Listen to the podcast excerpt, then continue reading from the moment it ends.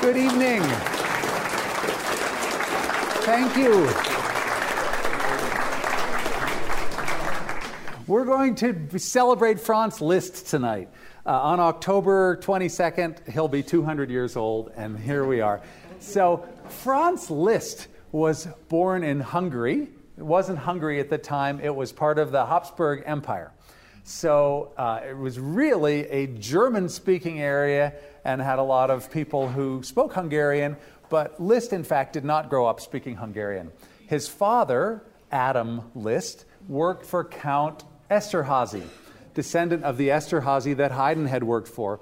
And uh, Nicholas Esterhazy spoke German in his court, so Adam Liszt, Liszt's father, only needed to speak uh, Hungarian when he was doing business with certain tradespeople. And Adam Liszt's own father had been German, and Liszt's mother was German. But it was much cooler to be Hungarian than to be German because this was, after all, the Romantic period, and everything that was a little bit exotic seemed more interesting than the familiar. So Liszt capitalized on his Hungarian roots throughout his life, both in uh, the music that he wrote and in portraying himself as a sort of more exotic national. But the truth is that even the Hungarian music that Liszt heard around the court was not authentic ethnic Hungarian music. He heard a hybrid of gypsy music and more sophisticated music. But Liszt always identified himself as a gypsy, a Romany, and he talked about that a lot because what did the Romany musicians, the gypsy musicians, do? They improvised. So, this theme of improvisation becomes very significant when we listen to Liszt's music, not just because he could improvise so brilliantly, but because this actually influenced the way he composed. And as you're going to find out tonight, Liszt's composing, although there might have been greater composers, perhaps had a greater influence on the trajectory of 19th century composition uh, than some of his even greater contemporaries.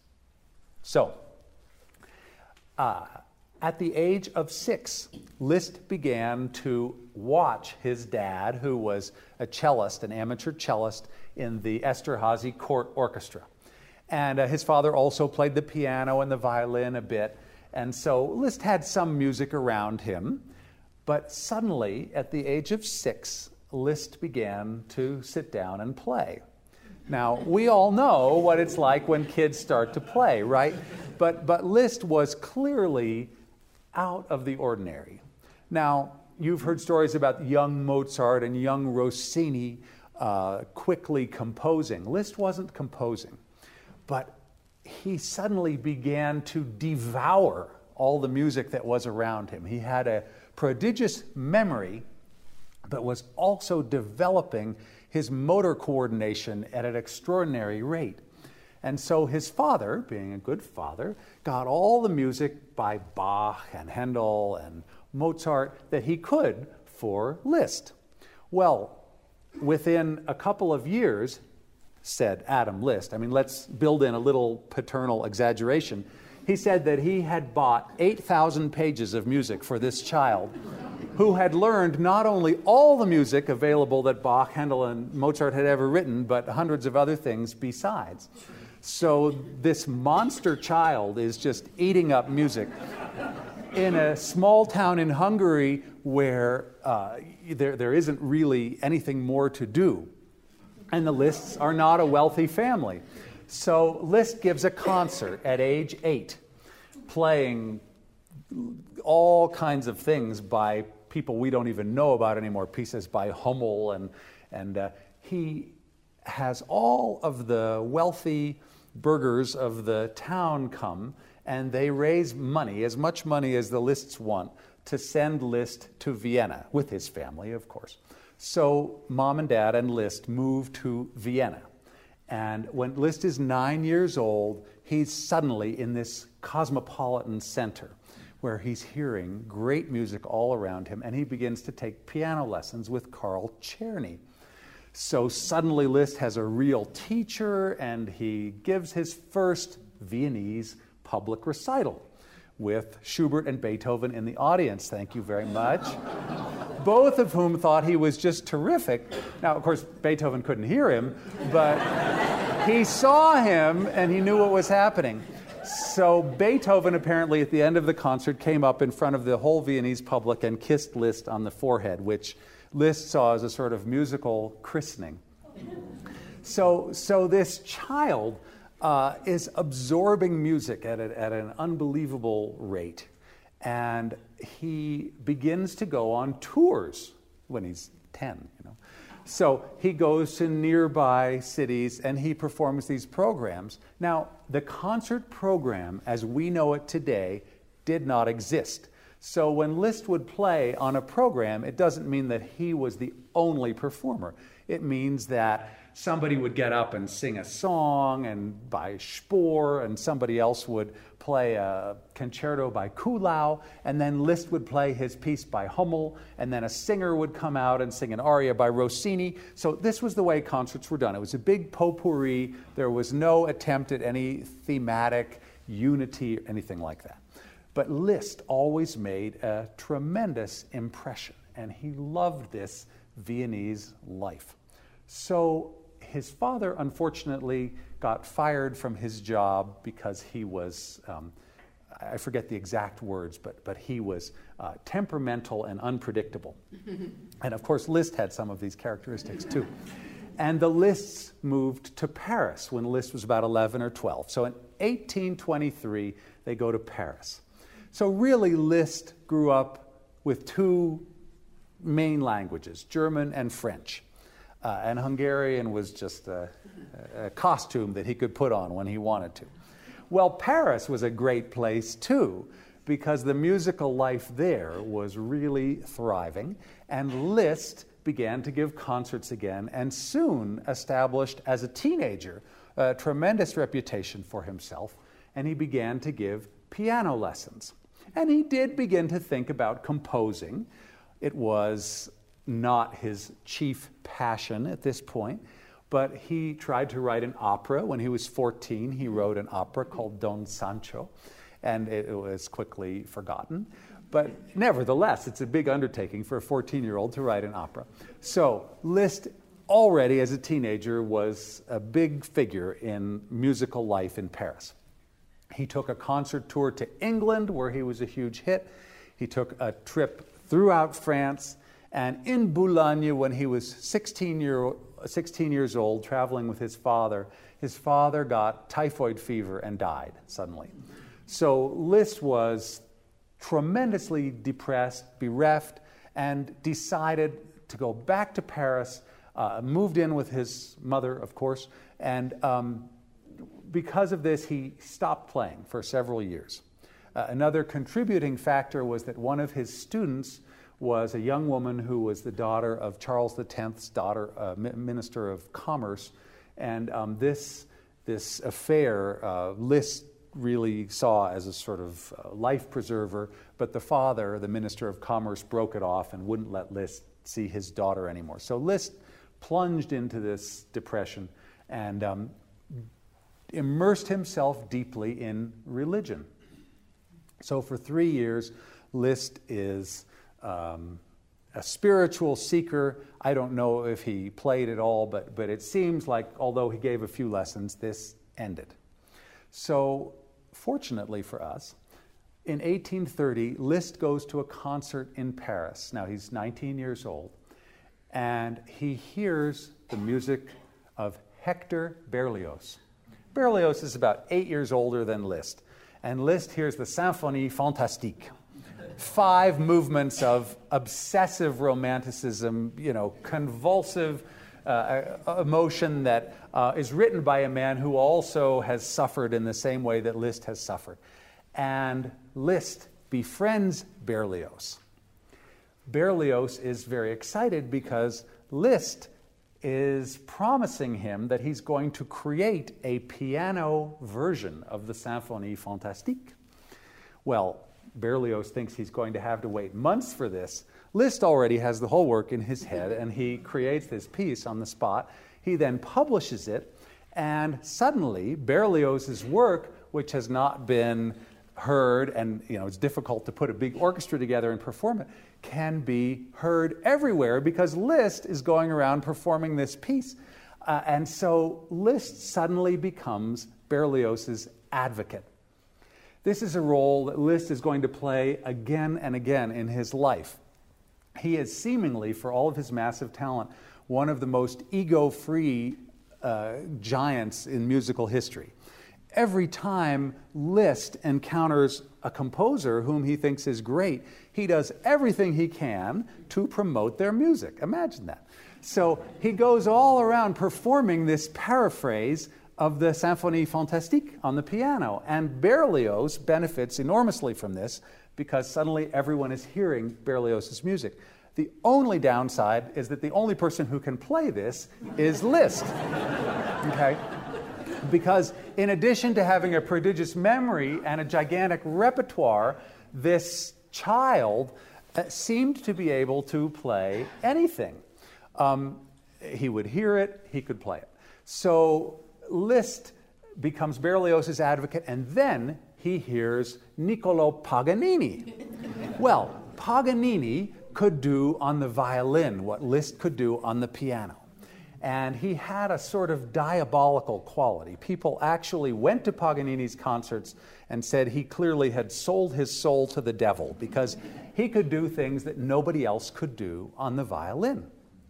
So Liszt transcribes Paganini's violin etudes for the piano. And of course, you can do things on the piano you can't do on the violin because you can play more notes at once.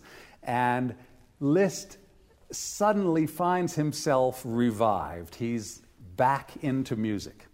So both Berlioz and Paganini have something in common. Uh, by the way, neither one of them is a pianist. Berlioz could sort of play the guitar, and uh, of course, Paganini was one of the greatest violin virtuosos that's ever lived. But they both admired Liszt tremendously because he could create sonorities and do things on the piano that seemingly no one else could do. So, Liszt is romantic, not only in the traditional sense, but also in the sense that suddenly the individual performer is becoming more important than the music. And I don't mean that in any negative way. But clearly, uh, when Bach wrote a piece for Leipzig, or Mozart wrote a piano sonata, or Beethoven wrote a symphony, it didn't really matter who was performing the work. Paganini wrote pieces that only Paganini could play. Liszt wrote pieces that only Liszt could play. And the trend in opera was that opera singers would have the composers write pieces tailor made for them that only they could sing. So, this is the era of the virtuoso. Mozart was a virtuoso on the piano, but he didn't have pieces that he could play that nobody else could play. So, this is an emerging thing. And suddenly, virtuosity becomes important. But all of these showy pieces somehow lacked a depth because there was so much flash and showiness going on. Now, 1831, Liszt, who's now haunting the Paris Conservatory, where he had been denied admission because he was a foreigner, by the conservatory's director, Cherubini, who was Italian. I don't know how that worked. but in any case, Liszt is walking by a practice room and he hears something like this.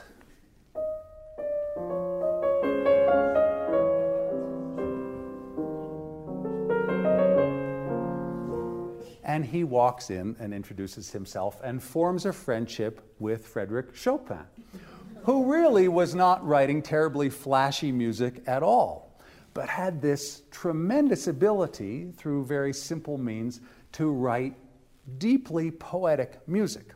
And Liszt, who recognized greatness when he saw it, immediately acknowledged this. It was not competitive, but rather a situation where Liszt wanted to learn from Chopin everything Chopin had to offer.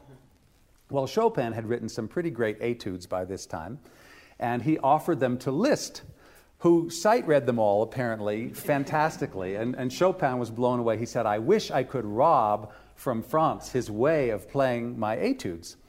But he said, of course, when he plays my mazurkas, he is like a donkey. because these small poetic pieces, when, when Liszt would uh, play them,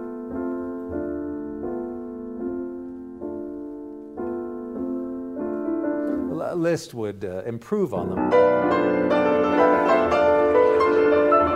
And Chopin realized that, that Liszt just needed to be brought along in the, you know, subtle playing was not part of Liszt's arsenal. So Chopin and Liszt formed this very interesting friendship. Chopin was a year and a half older, and uh, the two of them, although they weren't as close as Liszt became to some other musicians, really did have uh, a good relationship, which was symbiotic. Uh, Chopin, of course, composed almost exclusively for the piano, and later on, uh, Liszt would expand uh, what he did as a musician.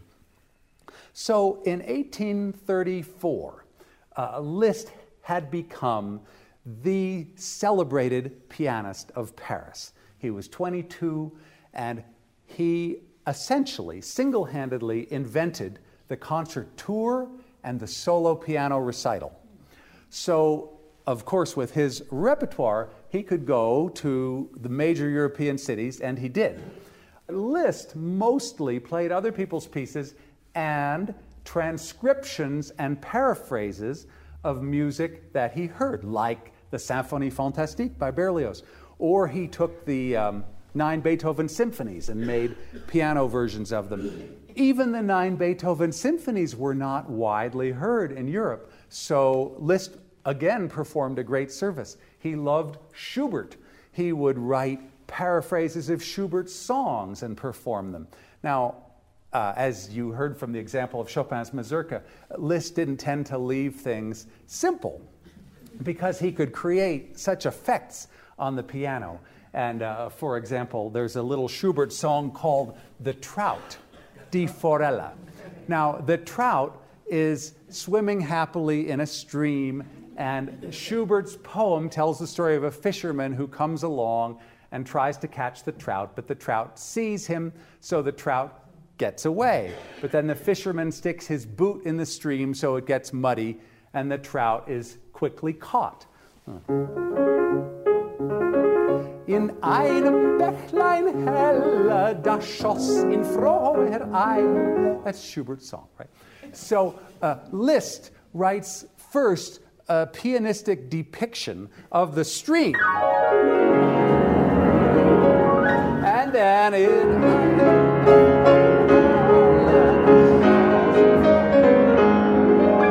And then at the end, the stream is heard again. You may not notice. At first, I'll play this in very slow motion. This was the stream. And at the end, this is the stream. Can anybody guess why it's different? The note that is left out, F sharp, in German is fish. And at the end of the song, there is no more fish. So, Liszt, I don't know if people laughed in the audience when they heard it, if they all got that joke or not, but he, he creates these things, and there are all kinds of extra musical messages going on. So, Liszt primarily, and he wrote thousands of piano compositions, primarily wrote transcriptions and paraphrases. But these are not merely replications, as you see, of the original work. There's a lot of Liszt's personality that goes into these. And as he travels around and gives these concerts, the kind you know nobody's seen before, uh, people are going crazy for him. He was a rock star. He was, you know, just the way the castrati were earlier on. Liszt became the superstar of European music. So in Paris, there was a rule. Chopin, who gave two dozen recitals in his whole life, uh, and still was regarded as great, um, was allowed to charge 20 francs a lesson. Liszt was allowed to charge 20 francs a lesson. and all other Parisian piano teachers had to observe a limit of 12 francs a lesson if they were really good, and otherwise they could charge maybe five, five francs a lesson. So there was a system in place. Liszt and Chopin were regarded as the, the ruling kings. But the interesting thing is that music in the late 18th century was still the property of the aristocracy. Suddenly, grand pianos are being produced by companies in England, especially, but also in France and Germany. And every middle class home has a piano. So suddenly, there are hundreds of thousands of families where piano is part of life, and therefore, piano concerts can be given to audiences. And so Liszt essentially creates a pastime for a middle class that has just emerged that centers around the piano. And every time he would give a concert, the piano manufacturer would be advertised as well. Come here, Sebastian Érard's new grand piano. Grand pianos suddenly had steel frames, they had more octaves, and the little instruments that Mozart and even Beethoven had to play on were being replaced with much stronger instruments that could fill much larger spaces with their sound and had a greater variety of sounds that they could produce.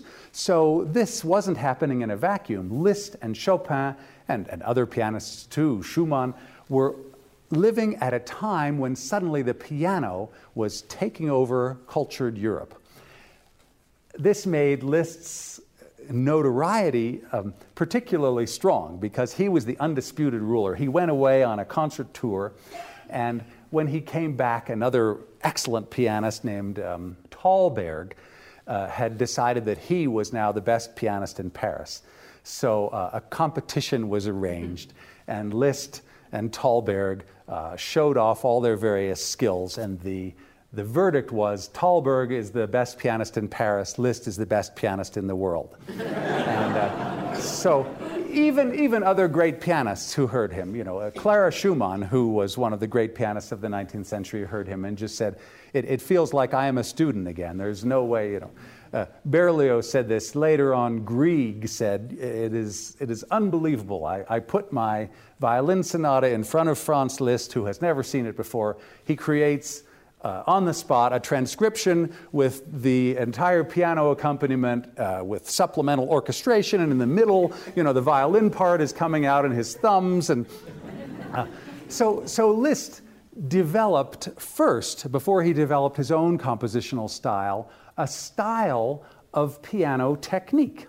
Now, if you've played the piano, you know that melodies are usually in the upper half or third of the piano where the tone dies away the most quickly.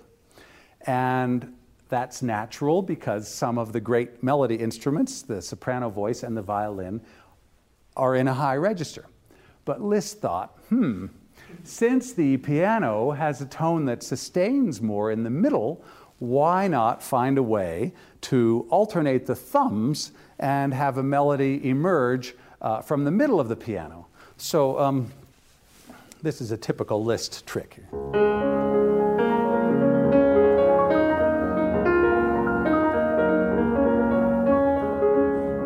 So, so the tune is in here, but I'm just playing it with alternate thumbs.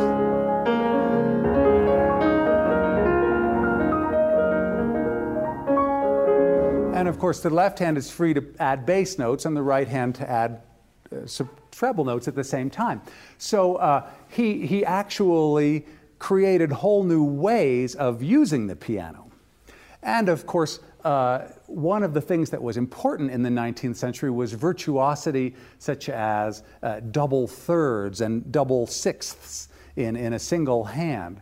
So that um, if, if you have a, a scale like the, and I want to play two chromatic scales at the same time, but I want to use one hand. Right? And Liszt would incorporate these effects into everything. So uh, there, there, there was a whole school of piano playing that came out of this. Um, because Liszt was so popular at his concerts, of course, a lot of women fell all over him. And um, one, one reported an English concert was that there were bloomers flying through the air. it was really like a rock concert. So uh, he, had, he had many, many relationships, but, but two really long relationships. And the first one began when he was 23 with the Comtesse Marie d'Agoult, who was also a novelist writing under the pen name of Daniel Stern. Now, she was married at the time they met, but um, she and Liszt had two children while she was married to her other husband, and he eventually got out of the picture. And so, uh, actually, they had three children. They had uh, two daughters, Blondine and uh, Cosima, and a son named Daniel. So, um, the problem was that in some of the places where Liszt concertized, people disapproved of this relationship and all the children. So Liszt found, for example, when he went back to England, the audience was a little cooler because you know, Liszt was leading this romantic life. But the romantic ideal was something you could not discount because the idea that the artist had become someone who was outside of normal human morality was almost as important as the music they played, or the novels that they wrote, or the paintings that they painted. In Paris, Liszt's society was the painters Ingres and Delacroix, and the writers Victor Hugo and Heinrich Heine and Balzac. They would all spend their time together, and of course, the other musicians. So they all celebrated the fact that they had somewhat extraordinary morals, and it was almost a badge of honor that society saw them as outcasts. Uh, George Sand, who was Chopin's companion, was actually one of Liszt's best friends, and although they apparently never had a, an, one of the few people neither one of them had an affair with, um, George Sand and, and Liszt would stay up late every night, both smoking cigars, uh, discussing love and life and art, and um, this was a very uh, nurturing thing for both of them. Chopin, who was much more frail, you know, couldn't stay up all night. But uh, one of the key differences between Liszt and Chopin was that Chopin had a sort of fragility, which is expressed in his music, and Liszt had almost too much energy for his own good because. Uh, if there's a way that people criticize Liszt's music today, it's not that he didn't have uh, thousands of wonderful ideas, it's that perhaps uh, he lacked taste. But I think, I think that's really because he had no limits to his energy. And so when he would uh, embark on a piece, it would always go sort of beyond uh, the realm where, where you would think such a piece could go. Anyway, Liszt and now his mistress and his three children travel around to Switzerland, and he's still giving concerts everywhere. And uh, a, a new figure enters into his life Richard Wagner. Well, Liszt hears Wagner's music, and immediately he recognizes, and this is the extraordinary thing about him, that it's greater than his own. He's met somebody who has a genius which deserves to be publicized. Wagner was truly one of the most repulsive human beings that has ever lived. And everywhere he went, he was sent away because he would get into trouble, and therefore his music uh, was never heard. Well, Liszt resolved to change this. And Liszt was a very diplomatic person. Everywhere he went, he knew who the most important people were, he knew how to talk to them, and he knew how to uh, get performances. So, so he began to champion Wagner as well, just as he had Berlioz and Paganini. So Wagner uh, was a tremendous opportunist, and Liszt, by this time, was tremendously wealthy. So uh, there are thousands, literally thousands, of letters from Wagner to Liszt uh, asking for lots of money, and uh, Liszt gives it to him over and over. In fact, Liszt gives money to just about everybody who asks him for it. Uh, when, when there is a campaign to raise money for Danube flood victims, Liszt gives a concert tour, raises a million dollars, gives the money. When they want to raise a Beethoven monument, Liszt plays a concert tour, gets the money together, and um, he sponsors the Beethoven Monument. Um, when retired musicians need money, Liszt raises the money. So he does this uh, selflessly and seemingly effortlessly uh, throughout his life. However, with Wagner, it seems that uh, there is a black hole that can't be filled because uh, Wagner, as you know, uh, was not a modest man, and uh, he had gigantic dreams of what he should be. He knew that he was a great genius, which he certainly was, and he also felt that every other person in the world existed to serve him. So, um, at a certain point, even Liszt began to run dry on, on Richard Wagner. And uh, uh, when, when Wagner said, I need to you know, build a theater and I have a dream that I'm going to create a whole center, uh, at first Liszt said, even for me, this is beyond what I can do as much as I would love to uh, fulfill the needs of your genius. So remember that. Just, we'll come back to Wagner. Uh, meanwhile, Liszt embarks on a concert tour that lasts from 1839 to 1847, the most gigantic concert tour the world has ever known. He is known from Moscow to Madrid to England to Norway. Uh, that's where he becomes friends with Grieg. And he, of course, has this incredible reputation. So during this time, he's away from Comtesse Marie a lot and gradually their relationship ends. In 1847, he meets the second truly important woman in his life, a Polish princess named Caroline von Sayn Wittgenstein. And she decides that Liszt should settle down, stop concertizing, and realize his own genius as an original composer. And Liszt decides that it's better to retire at 35 with the reputation of being the greatest pianist the world has ever known than to go on indefinitely and perhaps be ultimately surpassed by others. So he ends the concertizing chapter of his life and turns his attention to composing, composing original pieces, not just piano pieces. One of the first things he does is he writes about 65 or 70 songs for Carolyn von Sayn Wittgenstein. Now, I know if you were here uh, uh, in, in October, you know that Schumann wrote 170 songs for Clara in a year, so maybe Liszt's accomplishment seems small. But Liszt was not really a lover of vocal music. He felt that the piano was the most colorful, expressive musical tool available to humankind, and so he saw songs as a sort of parlor diversion. And he didn't have the literary experience that, say, Schumann had. So he didn't always choose the greatest poems. But he did pick some poems by Ferdinand Freiligrath called um, Liebesträume, Dreams of Love. And he set three of these as songs. Um, the third one is particularly beautiful, and the text uh, is, Oh, love, as long as you can love, oh, love, as long as you want to love, uh, the hour is coming where we will soon be standing by the grave and weeping. Is this romantic poetry or what? Uh, so, so love me now while we still have the chance. And he dedicated this to Carolyn. Now, Somehow she took this in a good spirit because it sounds like a poem that could be misinterpreted. But um, people died much younger in those days. And so the fact that they were both only in their mid 30s already made this poem valid. Oh, love, while you still can love, love me now. And the, poem, the, the song went something like this Oh, leap, oh, leap, solange du lieben kannst solang du leben kannst.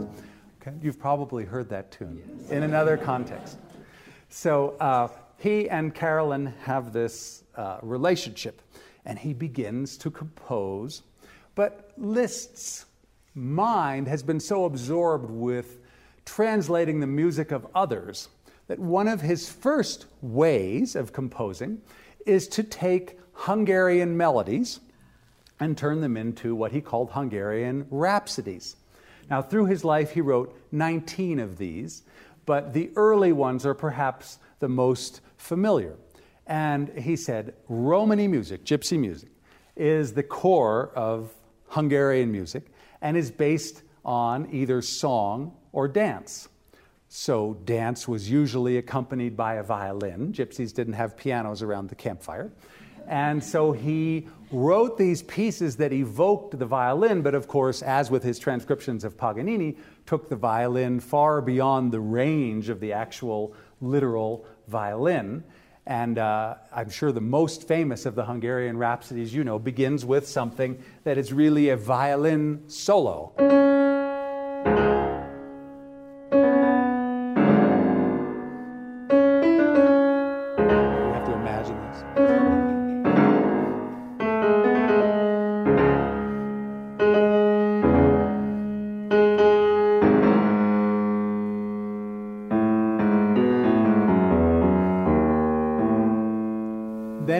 Into a different kind of Hungarian song.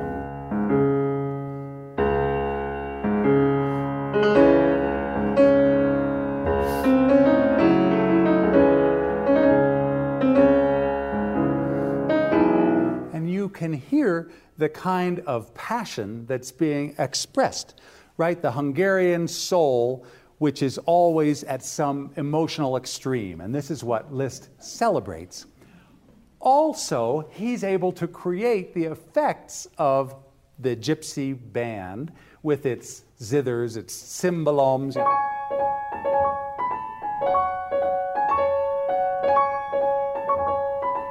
And gradually, this becomes a frenzied dance.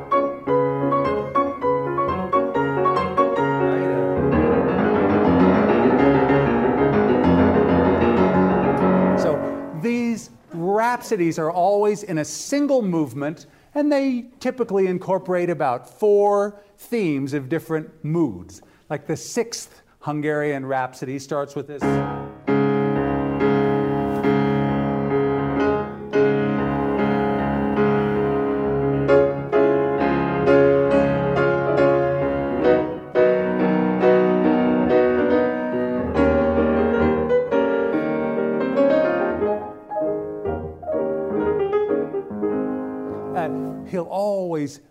Vary the mood, but then we take a, a dance movement.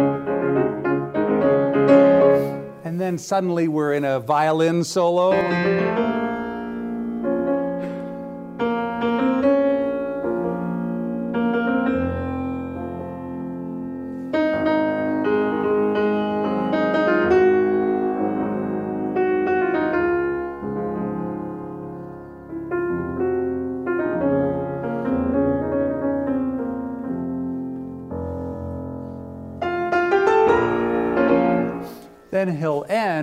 With a gypsy dance, and this is a very typical thing for Liszt.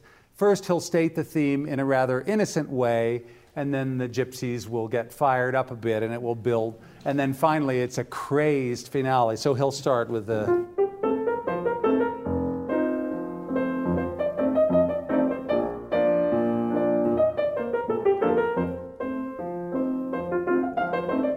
which a minute later has become.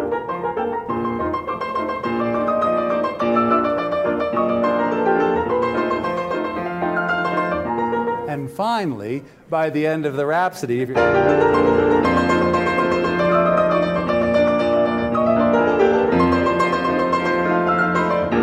So these things all uh, depend upon the virtuosity of Liszt in order to uh, make them make them live. So uh, they're not musically deep pieces, but they're tremendously exciting pieces. Okay, so as Liszt uh, lives with um, Carolyn von Sayn-Wittgenstein, he gets offered a post in Weimar. Now, Weimar is not a big town in Germany, but it's a very important town culturally. Goethe was from there, Schiller was from there. So even though it had and has maybe 60, 70,000 people, uh, it sound familiar? so Weimar was this incredible place, and Liszt took a position there uh, as a conductor. He had not had much experience conducting, but he quickly learned and became perhaps the first modern conductor because conducting at this point was almost a, a, metronomic affair where someone would stand in front of an orchestra and just beat time. And Liszt devised ways of bringing things out of the orchestra, and it was tremendously successful. So he gave the premiere of Tannhäuser and the premiere of Lohengrin, Wagner's operas, at, at uh, Weimar, and uh, was able to create a real following for poor old Wagner, who was exiled yet again because his behavior was always so atrocious. He also, at this time in his life, met his favorite and greatest piano student. Liszt had the good fortune to have a student named Hans von Bülow. Now, he was about 20 years younger than Liszt and had an incredible mind, uh, became a fantastic pianist, a fantastic conductor. He was also a composer. But uh, unlike Liszt, he was not able to be diplomatic. Liszt somehow knew when he was in front of an orchestra how to encourage the best out of them. And when he was off uh, playing or something, Bülow would be standing up there, and I, I read at one point he said to the trombone section, You sound like gravy running down a sewer. so the orchestra didn't like von Bülow. But, but von Bülow was, was a brilliant man, and eventually von Bülow married Liszt's daughter, Cosima. So uh, Bülow and Cosima and Liszt were tremendously close. And Liszt continued with Caroline von Wittgenstein um, composing, and then he would be invited to go and hear things. Now, remember, again, as with symphonies, operas could not be performed as easily. You had to be in the right place at the right time. So if Liszt heard a great opera that he really loved, he wanted to bring it to everybody. So he would write an operatic paraphrase. And he wrote literally a hundred of these things from operas by Wagner and Rossini and Mozart and uh, brought them to everyone's awareness. So when he heard Rigoletto, he thought this was just one of the greatest operas he'd ever heard. And he created a paraphrase of the Rigoletto quartet. And I just want to play you a little of this to demonstrate how Liszt put his own personal stamp on things. Now, if you remember the Rigoletto Quartet, it goes something like this Bella figlia dell'amore,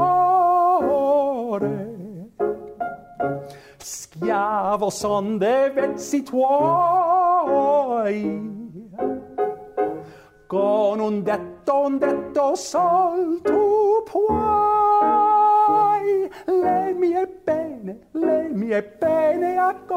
a. Very simple, right? A few chords. So Liszt uh, actually not only changes the coloration, but the melody itself. Um, so you'll see if, see if you can hear that.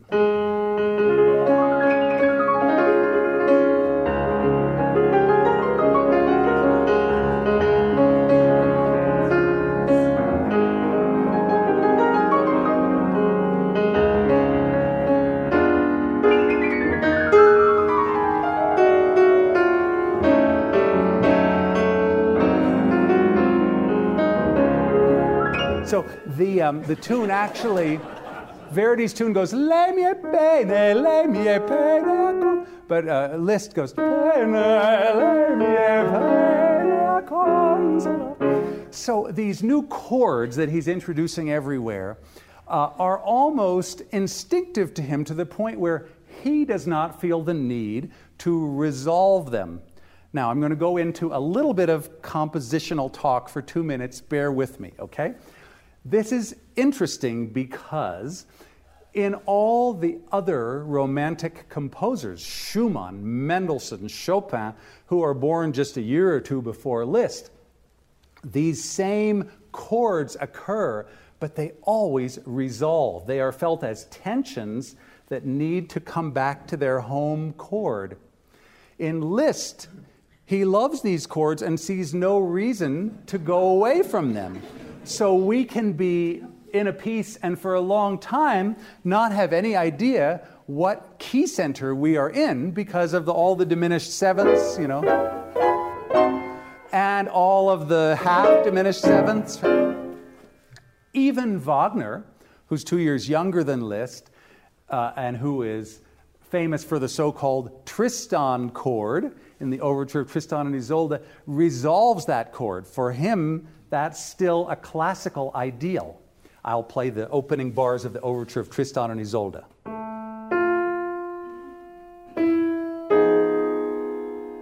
But it has a happy ending.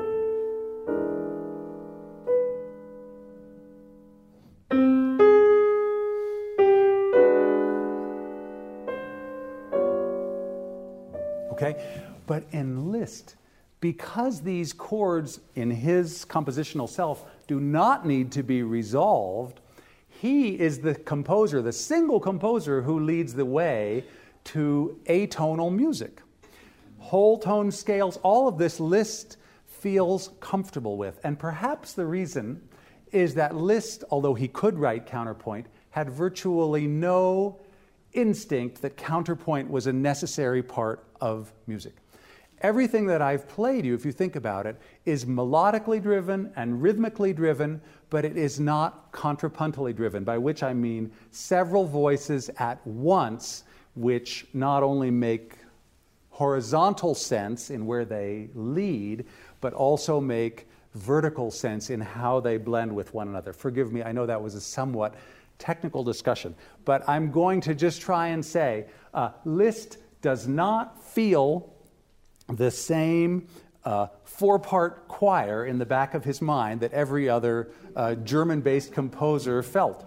And therefore, his psyche was more suited to moving away from uh, traditional 19th century music than any other significant composer. So, uh, this, of course, plays into all of his works. And finally, he begins to write um, original works that are not paraphrases and that are not uh, transcriptions. Um, there is, for example, in 1854, a gigantic sonata by Liszt. You've heard of sonatas by Mozart and Beethoven and even romantic composers like Brahms and Schumann. These sonatas follow something called sonata form. They're in several movements. Liszt's sonata is in one gigantic movement. If Beethoven writes a sonata, it has in a single movement uh, a first theme, like, I don't know,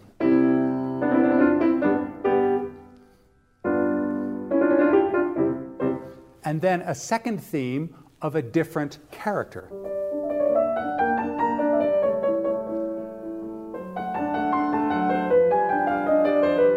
But in Liszt, there are no movements, there is no exposition, development, and recapitulation. He takes a single theme and uses a technique which he essentially developed himself called thematic transformation. And that theme is made to be fast, to be slow, to be sad, to be heroic. That single combination of notes by changing rhythms and changing harmonies becomes the germ that creates the entire 25 minute one movement sonata. This had never been done before. However, you can guess who utilized this compositional technique to create an opera which is 15 hours long, and that is Richard Wagner, because the entire ring cycle is based on several dozen themes which are transformed, this technique that Wagner learned so well from Liszt. And uh, I hate to say this because this is Liszt's night, but Wagner used them more expertly than Liszt. Uh, and um, with Liszt, the, the technique is, is on parade. We see exactly what's happening. But nevertheless, Liszt's compositional contribution to what happened to the 19th century is perhaps greater than anyone's because um, somehow his uh, necessity of finding solutions and working them out in front of everybody, so to speak, made the compositional technique clearer for anyone else to adapt. So let's look at the B minor sonata for a second. Um, it's supposed to be in B minor, first of all. He calls it sonata in B minor. It starts nowhere near B minor and with material that doesn't seem to be in any key at all.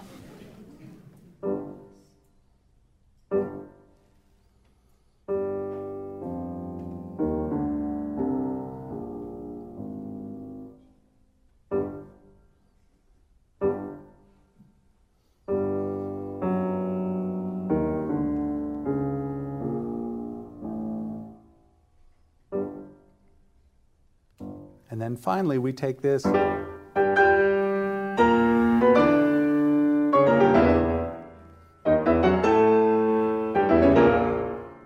Both of those are just diminished sevenths, so we still don't know where the heck we are until now.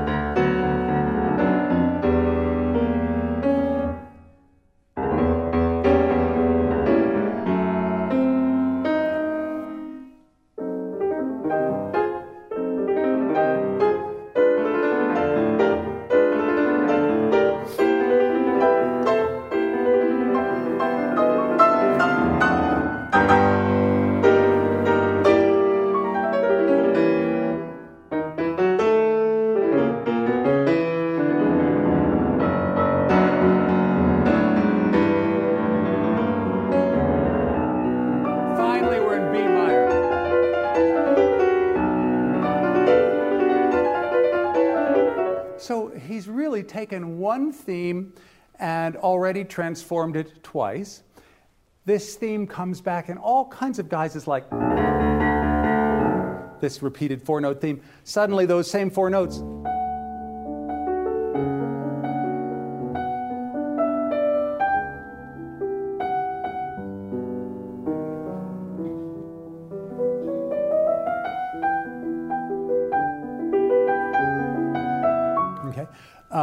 take the opening theme, and suddenly it's.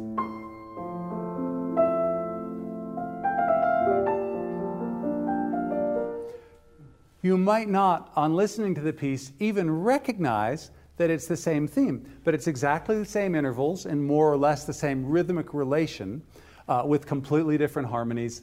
And um, I can't emphasize enough how much this technique of thematic transformation influenced all music composed afterwards. Uh, you may know a piece by Rachmaninoff called Rhapsody on a Theme of Paganini, right? And it's a, uh, variations on. If you turn that theme upside down and you slow it down, you get.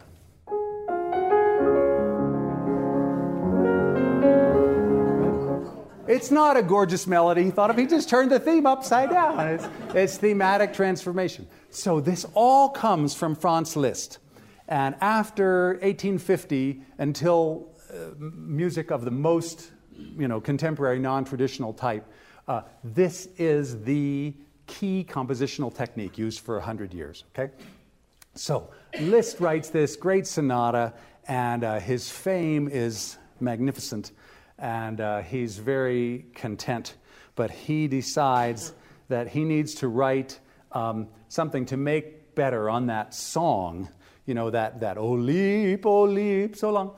Now, Chopin's song, Chopin's piano pieces were turned into songs in the early 20th century to make them more. But Liszt felt, of course, that the highest summit any musical composition could achieve would be to become a piano piece so he did a transcription of his own song into a piano piece.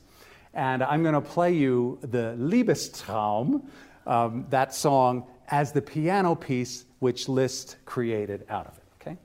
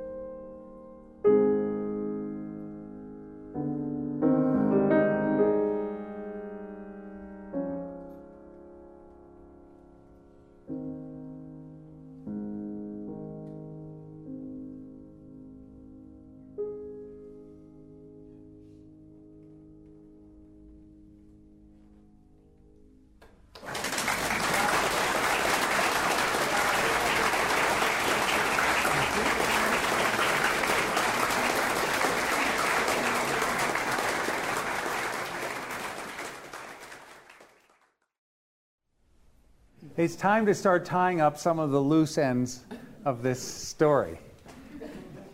Liszt is now living at Weimar with Carolyn von Sayn Wittgenstein. And a couple of tragedies occur. Two of his three children die Blondine and Daniel, both in their early 20s. Uh, as I said, living a full life in that era was not as common as it is now, and uh, unfortunately, you know, many people had six, eight, ten children, and, maybe three would survive through adulthood.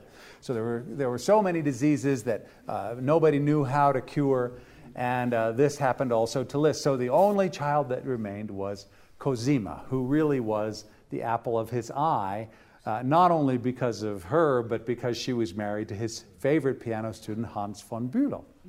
Okay, so Wagner is having his operas done at Weimar, and Cosima and Wagner take a train trip together.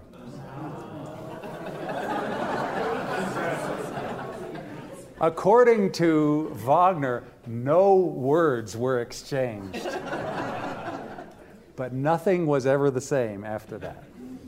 Pretty soon, Cosima became pregnant. And von Bülow, assuming that it was his own child, didn't say anything when she said, Let us name this child Isolde. so, a year later, she was pregnant and had another girl. Do you all know the opera Die Meistersinger? And who is the heroine of Die Meistersinger? Eva. So the next baby comes, and Cosima says, Let us name this baby Eva. Well, von Bülow had conducted these operas, but he didn't catch on, nor did Liszt. And so finally, when the third child comes, Siegfried, Cosima fesses up the whole thing and asks Bülow for a divorce. And Bülow, who's not very smart, says, Who is the father? and this is truly extraordinary. She tells him it's Richard Wagner, and he says, Oh, well, at least it is a great man. And so off goes Cosima and Wagner with their three children, but Liszt was just devastated by this. And for the first time in decades, he won't speak to Richard Wagner. And given what you know about Liszt's generous character, it's the first time I think that he ever had a rift with anyone. You know, Clara Schumann was horrible about uh, Liszt. She admired his piano playing, who wouldn't?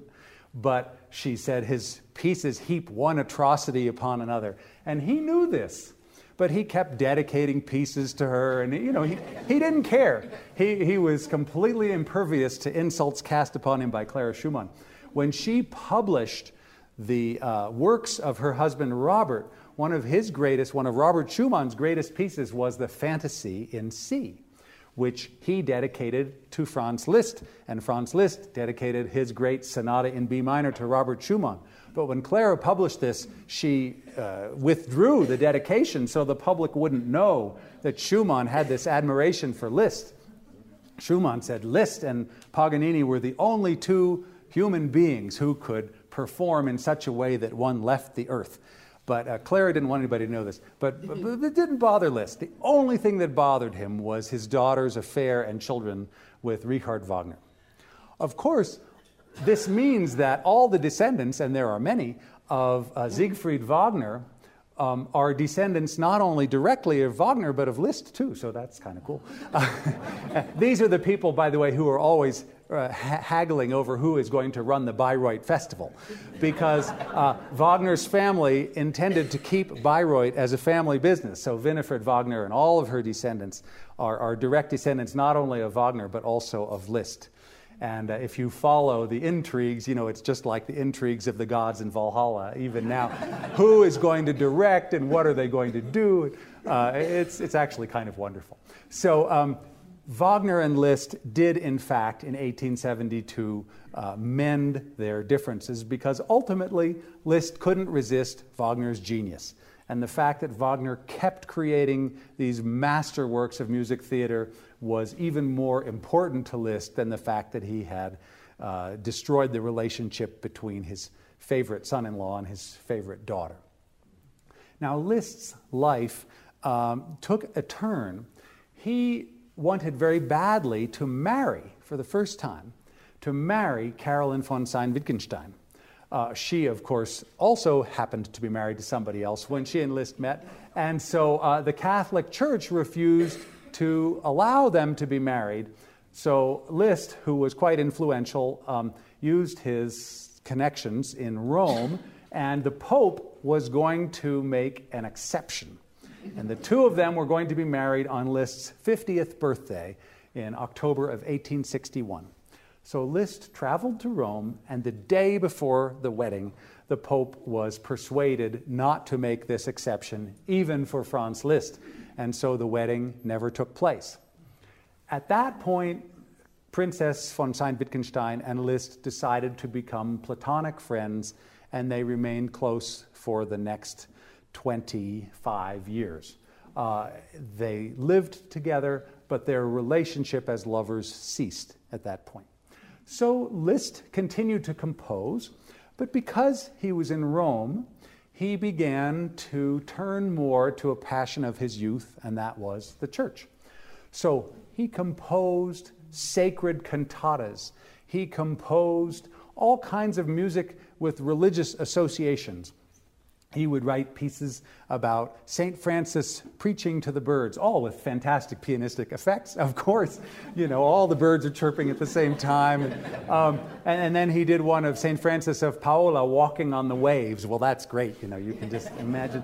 So, so he continued to write original piano music and became obsessed with a subject that is familiar to all of you Faust a logical subject for somebody who felt in some ways that he had chosen to become a diabolical performer and at the same time now felt himself being drawn closer to God in his old age. So he saw Gounod's Faust and he wrote a piano paraphrase of themes from Gounod's Faust. And then he wrote uh, two orchestra pieces, both of which he called the Mephisto Waltzes. Now, Mephisto, Mephistopheles, is another name for the devil. And in the play Faust, forgive me if I'm saying something you all know, uh, Faust, an old doctor, makes a pact with the devil in order to have his youth back for a limited amount of time, and the price is his own soul. However, what Faust doesn't realize is that Faust is not one of the most pure souls on earth anyway, and the soul that the devil is really after is the young and innocent peasant woman whom he falls in love with, Margarita. Now, in Gounod's opera, Faust is damned, but a gigantic chorus of angels appears at the end of the opera, and Margarita's soul is taken to heaven. In Liszt's version of the Mephisto Waltz, he doesn't know what the fate of his own soul is, so he writes two endings. And in one, the Faust character and Marguerite walk off into the sunset, and in the other, you can hear the earth open up and swallow the two of them. So these orchestral pieces, being for a mere orchestra, didn't um, please Liszt as much as they might if they had been written for the greatest of all instruments, the piano. So he rewrote his orchestral compositions and transcribed them, his favorite thing to do, for piano. Now you have to admit that is the opposite of what usually happens. If Maurice Ravel writes some great piano music and then decides later in life, since he's a great orchestrator, he's going to orchestrate it, that's sort of the logical progression of things. But uh, for somebody to write an orchestra piece and then to bring it to its apotheosis, create the piano transcription, that could only be if the composer is Franz Liszt. So then he writes Mephisto Waltzes 3 and 4 just for piano. And as he becomes uh, more sedate, his piano skills, of course, are what they always were, but he begins to write in a very different way he begins to explore what happens when not only do we stay in the diminished seventh and the half diminished seventh, but we wander away with the other voices so that tonality breaks down almost completely. And uh, there are pieces that he writes toward the end of his life where we really have no key center at all. Now, because the non harmonic chords are repeated over and over, there's still a compositional logic to this music. But it is the first time that a composer ventures away from all tonality. And as we all know, this affects the course of Western music. Brahms, 10 years later, begins to explore what happens if we uh, play a row of thirds or a row of fourths but uh, Liszt was well in advance of Brahms. Brahms, by the way, didn't care much for Liszt, but Liszt, once again, with characteristic generosity, said, Brahms' Paganini variations are much better than mine, but I did write mine first. so Liszt, in a way, uh, because of his improvisatory nature as a composer and his comfort with chords that are open ended rather than resolved, uh, does more for composing than the composers who felt that tie to the greatness of the composers of the past. Brahms spent over 20 years writing his first symphony. Brahms was 20 years younger than Liszt because he felt that the shadow of Beethoven was so great that he had to preserve the classical tradition of Beethoven in his symphony, even though the language is more romantic. But Brahms essentially remains classical. Uh, Liszt's contemporaries, of course, Mendelssohn, Chopin, Schumann, all remain more classical than Liszt. And even Wagner comes back to tonality in the end every time. But Liszt leaves us hanging on a chord that has no resolution at all. So, in 1865, he takes orders, and then in the 70s, he actually becomes uh, something called an abbé, not a priest. Liszt never became a priest, a priest, but he did take minor religious orders and continued to write his stranger and stranger music. But actually, the, the story doesn't end there. Um, this is Santa Fe, so I have to tell you this. In, in 1968, uh, about um, so 60, 80, 80, years after Liszt's death, uh, a British woman named Rosemary Brown claimed that she was getting psychic transmissions from Franz Liszt. Okay? And uh, she said that um, he had continued to write in heaven and that, uh, so I guess we know which ending of the Mephisto waltz he should have used. Um, and that, that uh, he felt that um, some of his compositions were interesting and should be heard by the world today. And so um, she proceeded to write down a dozen or so of these pieces transmitted to her. Now, um, other composers, I guess also in heaven, decided this was too much of a good opportunity to pass up. So um, Chopin and Rachmaninoff and Debussy and, and you know, three or four others began to transmit compositions to Rosemary Brown, who was a housewife living in Balham, all right, a suburb of London. And uh, she would just, first, first, she would sit at the piano because she had some modest skills as a pianist. But as the compositions got more involved, she couldn't play them, so she'd sit down and write them down.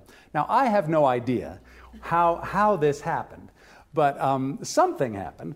And uh, although none of the compositions which emerged from her pen are particularly good, uh, the BBC decided they would investigate. And they sent a team of musicians to Rosemary Brown's house. And they said, okay, do your thing. so Rosemary uh, sat down and said to Liszt, um, please give me something to convince them.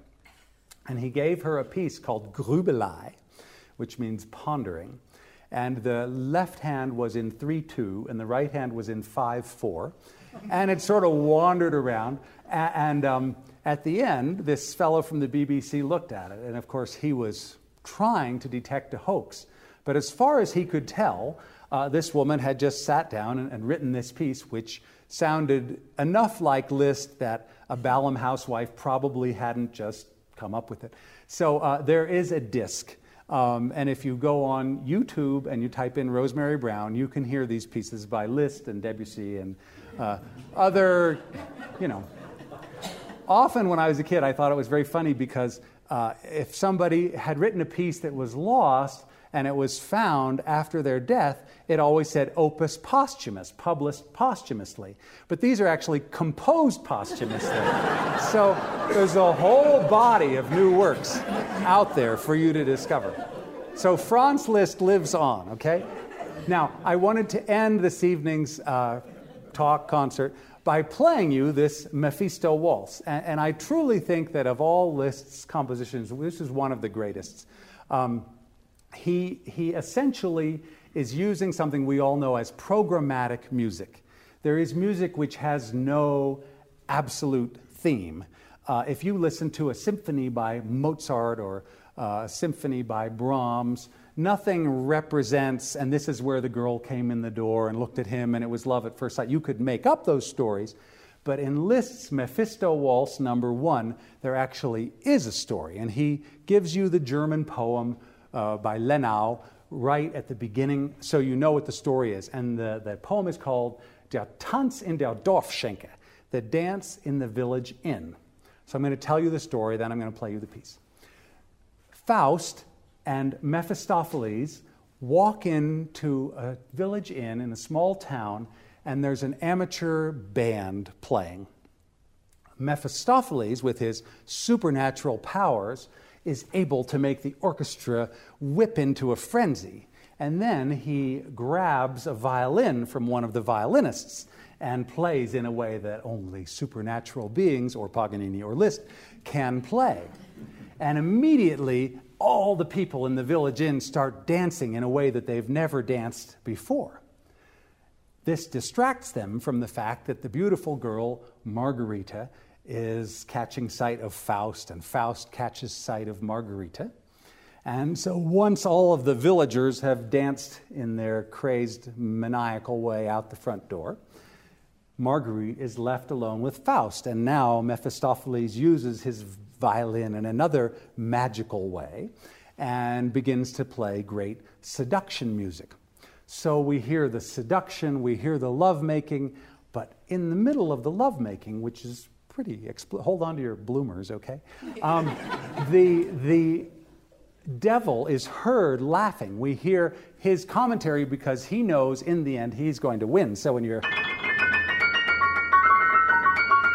This is demonic laughter, maybe not just Mephistopheles, maybe a whole host of demons. So, as this scene, as this love scene goes on, we hear the alternation between uh, their, their love scene and all the, the demons from hell starting to relish what's going to happen. So um, at the end, we hear the nightingale singing and then the lark singing because uh, the sun is coming up and uh, Faust and Marguerite are still together. And we take ending number one, and the earth opens up and swallows the two of them. It's fantastic. So, this is Mephisto Waltz number one.